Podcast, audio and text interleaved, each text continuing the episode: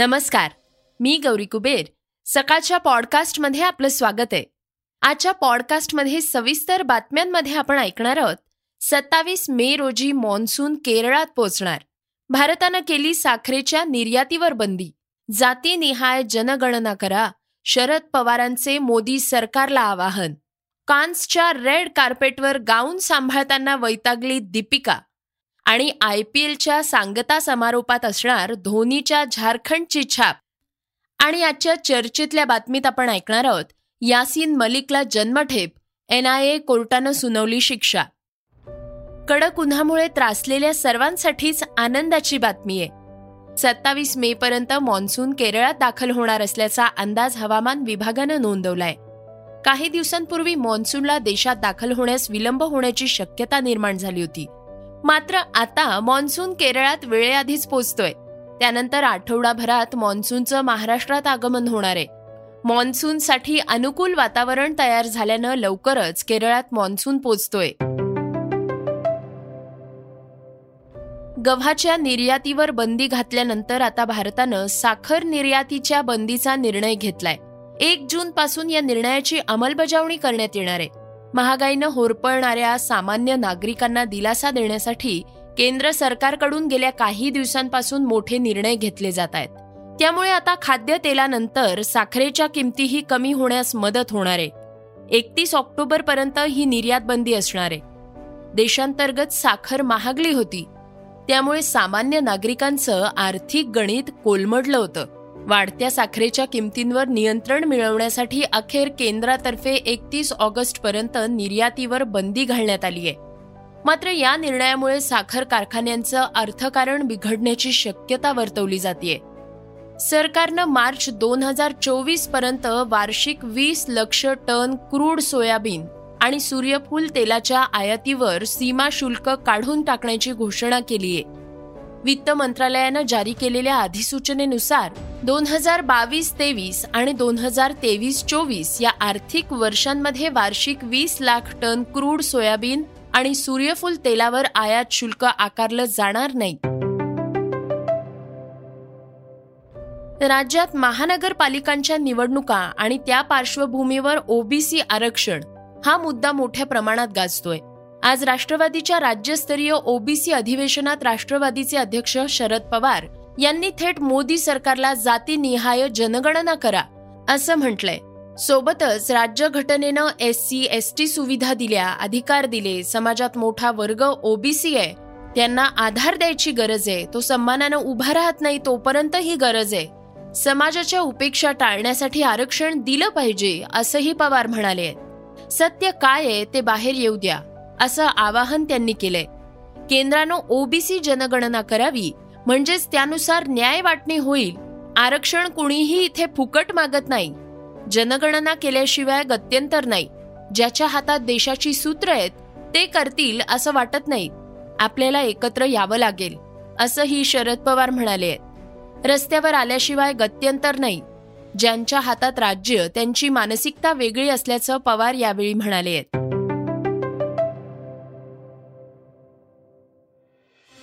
कपिल सिब्बलांचा काँग्रेसला रामराम सपाकडून राज्यसभेची उमेदवारी दाखल.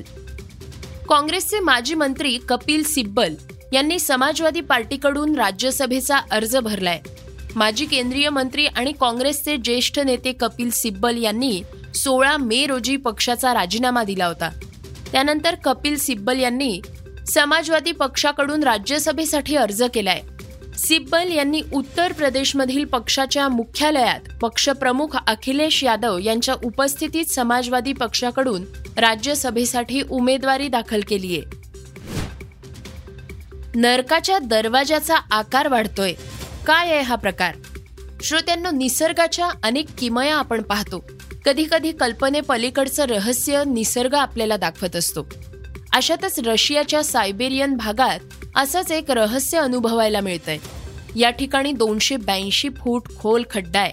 या खड्ड्याला लोक माउथ टू हेल या नावानं ओळखतात. श्रोत्यांनो हे एक रहस्यमयी छिद्र आहे. दिवसेंदिवस याचा आकार वाढत जात असल्यानं हा आता चिंतेचा विषय बनतोय.